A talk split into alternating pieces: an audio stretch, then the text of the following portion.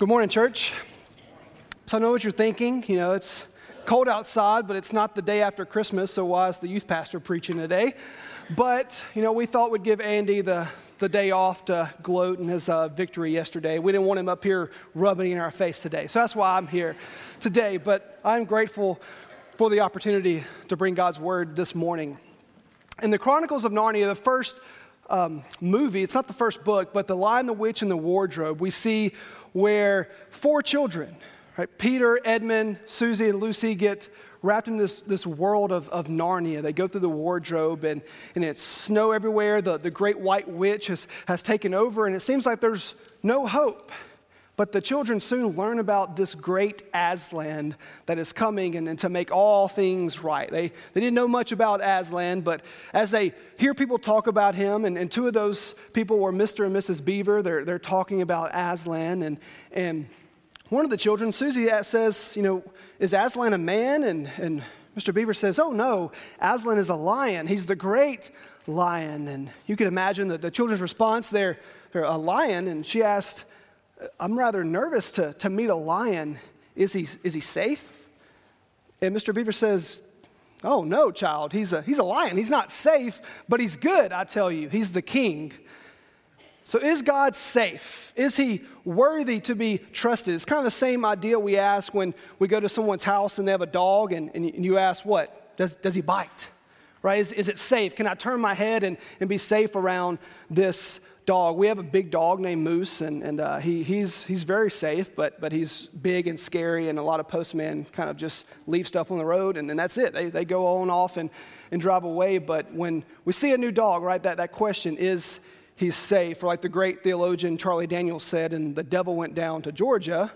By the way, Pastor, you know, the devil went to Georgia. That's the place apparently he visits in America, right?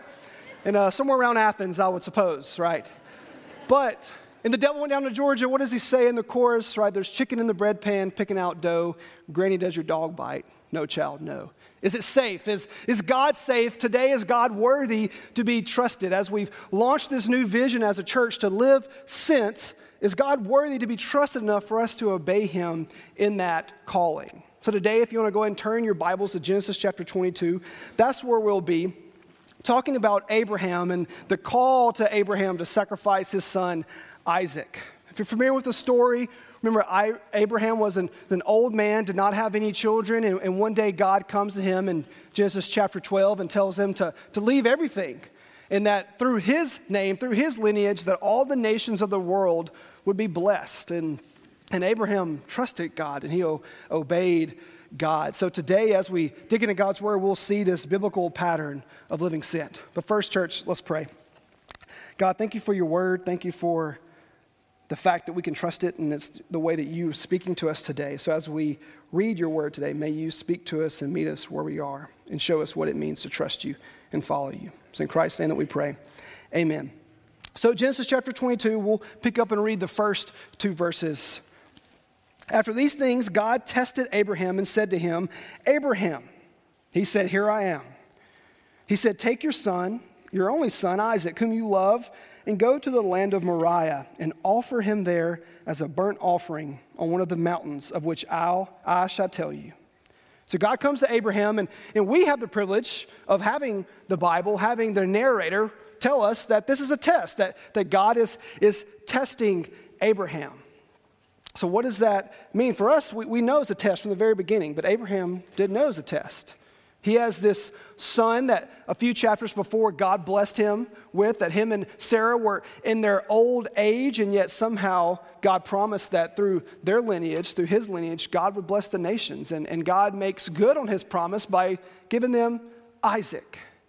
And now God's coming to Isaac and, and testing Abraham with his son Isaac. Why would God test his people? We see throughout Scripture that, that testing is a good thing, that, that God never tempts us, he never tempts his people, but he will test you and me, he will test his children, and, and testing serves multiple purposes in our, our journey with God, right? Testing, it reveals, kind of, it takes the veil away and reveals our obedience. It's a, it's a measure. It kind of shows the authenticity of our faith. How, how legit is our faith? Do we really believe what we claim to believe? Any good football coach wants his team to be tested, right? Early in the season, you want your team to go through battle early on so you kind of see what you got, know where you need to get better, and, and kind of as a measuring stick, testing is a, a good thing. It strengthens our faith. I've seen time and time again in my own life of, of God's testing and, and the purpose that it serves. I remember as a, as a child and when I lived with my dad, there was, there was nights, to be frank, that didn't know where we were going to sleep that night. We were just go on people's porches or people's homes. Hopefully, they would let us in and not know where we would live and, and having nothing but, but trusting that God was going to provide. Or I remember even when I was a little bit older and my life kind of stabilized a little bit, there was a few times where I thought I was going to lose everything in my life for various reasons. In those moments, I would get to my knees and beg God to do something, to, to work, to, and only He could, could do something. But those tests have strengthened my faith, like as gold being purified by fire, where now I've seen God provide time and time again in the past. So now, why would He not provide for me in the future? Because I've seen Him come through time and time again. And for you, that's the purpose so many times that God tests us to, to purify, to strengthen our faith. So as we embark on this journey of living sent to trust Him, the tests serve to strengthen us to prove that we are what we say we are and allows us to, to trust Him more. So, through this scripture, we see this the biblical pattern of living sent. What does that mean? What does it look like for us as now a church to live sent, to follow Jesus and invite others along beside us? We see this pattern, and the first kind of thing that we see is that it's God who calls. God calls in these first two verses. God is calling Abraham in this test to, to reveal his obedience to God to himself? Would he trust God? And this is a miraculous thing that we see that for Abraham, he's going to have to offer up the promised one, the, the one whom God promised him, and God came through in his promise, and now God wants him to sacrifice his, his son, his only true biological son. What is he going to do? Will he respond faithfully in this test? So we, we see the calling here for, for Abraham. God says, Take your son your only son, whom you love. And it's this kind of threefold kind of pattern of intensifying as it goes. We see this mirrored in Genesis 12, the initial call to Abraham, where God tells Abraham to, to leave his, his country, his kinsmen, and his father's house. So it intensifies as it funnels inward to trust him. And Abraham trusts God. He, he goes to a land that God would, would provide and now we see the, a calling again on Abraham's life to take his son, his only son Isaac, whom he loved, and to go to the land of Moriah and offer him there as a burnt offering on one of the mountains. God is calling Abraham to sacrifice the answer to his own promise. And now Abraham comes to a point where he must decide. Abraham must choose the giver over the gift in order for God to accomplish his promise. He trusts that somehow God's going to make good on his promise, and he's going to choose to, to trust the giver over the gift. The giver is better than the gift, the creator is better than the created. And Abraham chose to believe and to trust the giver over the gift, relying on God to make good on his own promise. Why would he not come through on his own promise? He's putting it back onto God because he knows God is faithful. So he calls Abraham to follow them. The first pattern we see of living sent is God who calls. After that, after God calls, is our job now that we respond with obedience. We see that in verses 3 through 9. Let's pick up and read there. So Abraham rose early in the morning, saddled his donkey, and took two of his young men with him and his son Isaac. And he cut the wood for the burnt offering and arose and went to the place which God had told him. On the third day, Abraham lifted up his eyes and saw the place from afar. Then Abraham said to his young men, Stay here with the donkey. I and the boy will go over there and worship and come again. And Abraham took the wood of the burnt offering and laid it on Isaac his son, and he took in his hand the fire and the knife. So they went both of them together. And Isaac said to his father Abraham, My father. He said, Here I am, my son. He said, Behold, the fire and the wood but where's the lamb for a burnt offering? Abraham said, God will provide for himself the lamb for a burnt offering, my son. So they went, both of them together. When they came to the place of which God had told them, Abraham built the altar there and laid the wood in order and bound Isaac, his son, and laid him on the altar on top of the wood. So when God calls, our response should be to respond with obedience. This is what we see from Abraham here. He responds with obedience. God calls Abraham, and the next day it says he arose. So we've been going through on Wednesday nights with our students in the book of Jonah, this the calling of Jonah, and we see in the very first verse that, that God calls Jonah to go to Nineveh. He says, and he actually says, the words of God says, Arise, Jonah, and go to Nineveh. And, and then it says, Jonah arose, but he didn't go to Nineveh. Instead, he chose to go as far away from God as possible. He went down to a ship that was headed to Tarshish. So he was disobeying God. And then in, we know that you know, the, God sent the storm and his mercies, and, and the sailors were asking what was going on. And finally, Jonah wakes up from his slumber and realizes it's his, his fault. So they throw him over the boat. And then, in God's grace, sends the fish to swallow Jonah whole. And in Jonah's prayer, he asks for repentance and, and thanks God for his grace and his mercy. Then in chapter 3, when God commands the fish to spit Jonah out, very first verse in chapter 3 says, Jonah arose to go to Nineveh. Finally, he was responding in obedience. So, here, when God calls Abraham, what does it tell us? It says he arose the next day. He, he put action to his belief. He responded to God's calling. He arose and, and went and started preparing for the journey. And he took the two men with him and he took everything he needed for the offering. And he prepares everything. Then in verse 5, they, they get there, and I, I love this that Abraham tells the two servants to stay there with the donkey, and him and his son was going to go up to the mountain and worship God and they would return, both of them. So Abraham, responding in obedience, trusting the giver, not the gift, he believed that somehow, some way, he didn't know how, but God was going to provide a way. Actually, Hebrews chapter 11 in the Hall of Faith tells us that Abraham believed that even if he had to kill Isaac, that God would somehow raise him up from the dead, that he put all of his trust in God to fulfill his own promise to him. And so he was believing. He, he prepared everything and said, We're going to return. He believed, he trusted, and obeyed in obedience. And then Isaac. He's the one that the wood is placed upon, carrying the, the wood for his own sacrifice. So this tells us that obviously Isaac was, was strong enough, was old enough, big enough to carry the wood for himself. So he most likely was a, a mid to late teenager. And so we know if he could carry the wood himself, he was strong enough to, to probably beat up on his own old father, right? He, he was obedient the whole time. Abraham is tying him up, wrapping him up, putting him on the altar. Isaac could have easily fought loose and, and gone free, but we even see the example from the son that Isaac was obedient to his father the entire way. He trusted his father, and his father was trusting the ultimate father to provide everything that they needed. So Abraham is responding to God's call with obedience. He follows through. They go all the way to the top of the mountain, and he's preparing everything for the offering.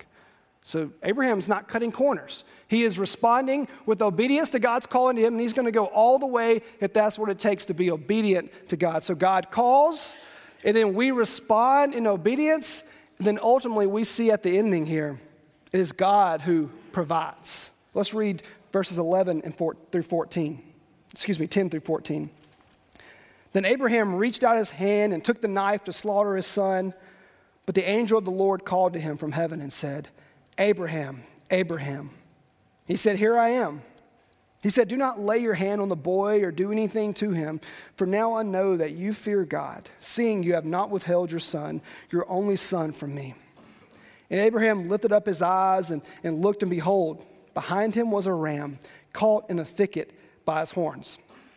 And Abraham went and took the ram and offered it up as a burnt offering instead of his son. So Abraham called the name of that place, The Lord will provide as it is said to this day, on the mount of the Lord it shall be provided. So, verse 10, we see Abraham kind of the, the climax of the story. He has ultimately been obedient the, the whole way, and, now here he is with his son, and everything's prepared for the offering. And you can just kind of kind of see it. It's almost like a movie, just building and building to this very moment. It really reminds me of, of the movie Titanic, the Titanic, because we, we know it's gonna, how it's going to end. Right? Have you ever seen the movie Titanic? The whole time we know that the great boat is going to sink. And if I just ruin the movie for you, I'm sorry. You've had like 20 something years to watch it, and you just, it's past that time. But it doesn't take away from the moment, right? The, the movie's just amazing, the drama unfolds of this great ship sinking. You know, and I'm kind of the person, I don't really like watching movies or reading books that I know the ending already. You know, it kind of ruins it for me. It's why I didn't like The Passion of the Christ, because I already knew how it was going to end. You know, and uh, spoiler alert, Jesus rises, raises from the grave. He didn't stay dead. And um, just kidding, it's a great movie, based on a great book. And um, I recommend, highly recommend. But we know how it's going to end. But it doesn't take away from just feeling the drama in the moment of, of Isaac, the son, laying on the altar, and, and here's the father holding the knife, and you can just imagine his hand just a shaking and, and waiting and pleading for God to do something. Now, here's the moment. I'm going to be obedient, God. I trust you, but you have to do something. And we see that God provided, that the last second, that the, the angel of the Lord calls out to him and says, Abraham, I, I know you, you passed the test. I know you're obedient now. And he provided the ram caught in the thicket. God provided.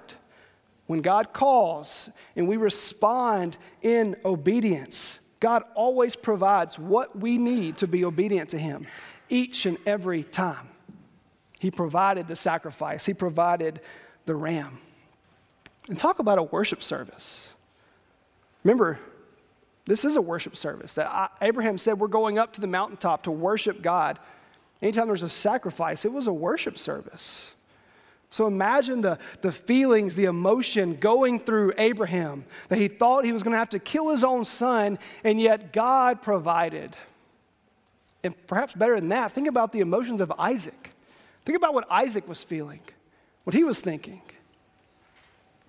That he saw his father about to end his own life, and yet God provided.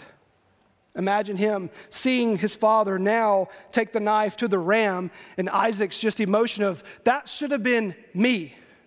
Right? That death was supposed to be my death. That, that's worship. That's how me and you are called to respond in worship. That's why we sing these amazing songs about our God. How great is He that Jesus paid it all, that His death was supposed to be my death. But now, because of His life, we have life. That's what we celebrate in baptism. It's the beauty of it. That's worship. That's why we worship. That's how we can worship. When we see the man up on the cross, we say, That was supposed to be me.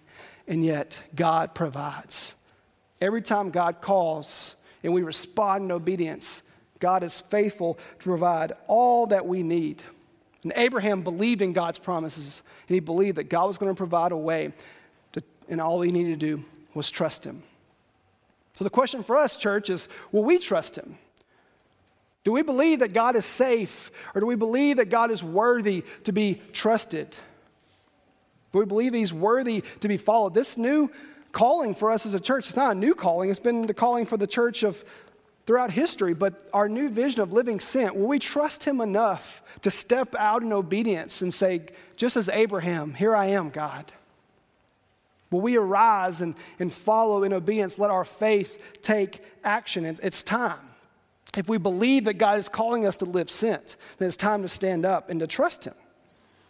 So, do you believe God is a sending God? Do you believe that God has a mission that He is accomplishing through us? That He has come to seek and to save the lost? In John 3, Jesus says to Nicodemus that, For God so loved the world that He gave His only Son, that whosoever believe in Him shall not perish but have everlasting life.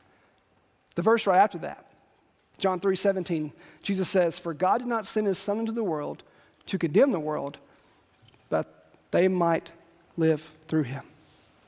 That's what Jesus has done. And that's what he's sending us. Because God is a sending God. It's, it's, what he has done throughout history. God sent Abraham to a land that he would show him. God would go on to send Moses to the, Egypt to let his people free. God would send prophet after prophet to call his people back to him after their disobedience. God is a sending God. And he would go on to send Jesus to die the death that we deserve, to pay the ultimate price that we didn't have to pay because of the blood of Jesus. And now, because of his obedience, we can obey. Because of his life, we can live. Because of his death, we no longer taste the sting of death. Praise be to God for what he's provided for us. He's provided all that we need to live sent, and he will continue to do so.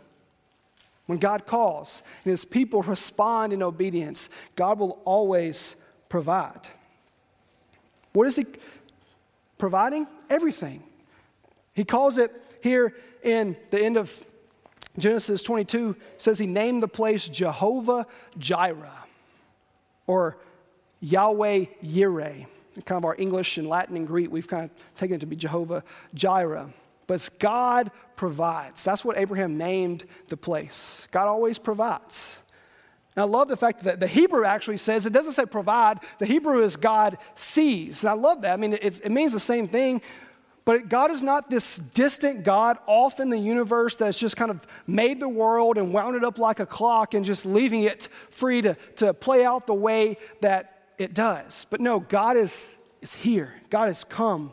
Emmanuel, at Christmas, we celebrate God with us in Jesus Christ, that God knows how we feel. God has experienced pain, He's experienced hurt, He knows what it's like.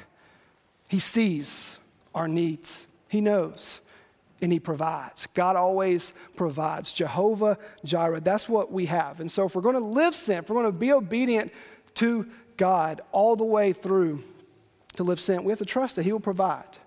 Maybe for you, it's it's knowing that if you have this conversation with your coworker, it, it, could, it could go south really quick. You don't know how they're going to respond.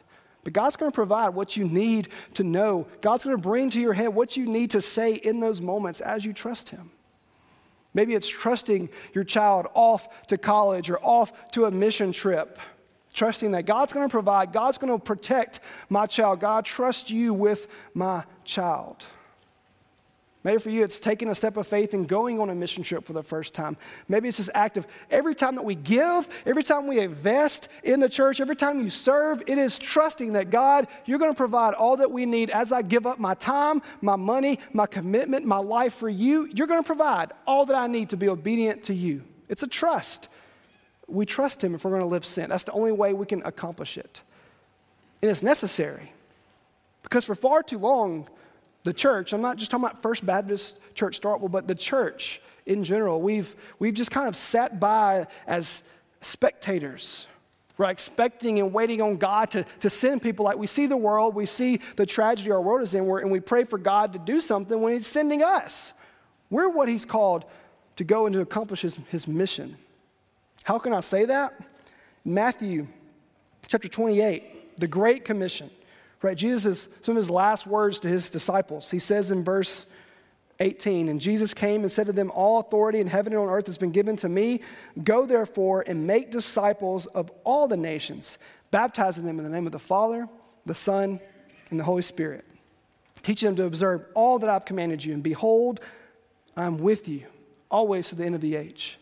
There it is. God calls us to go make disciples.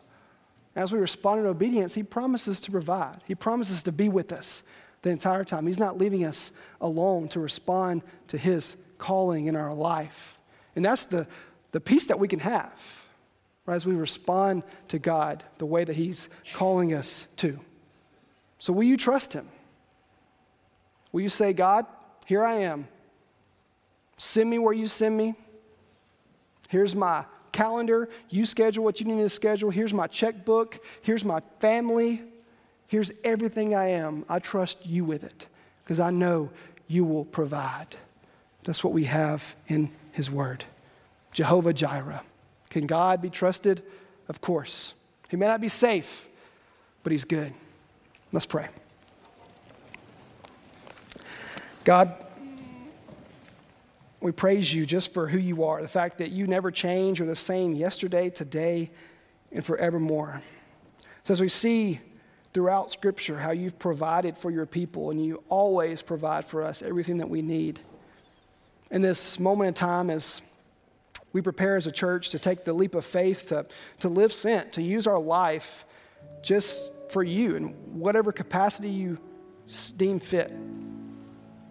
So, God, I pray that you help us to trust you in that. As we hear your calling in our lives, may we respond in obedience to you. And as we do that, we trust you to provide. We trust you to be faithful because we know you always are.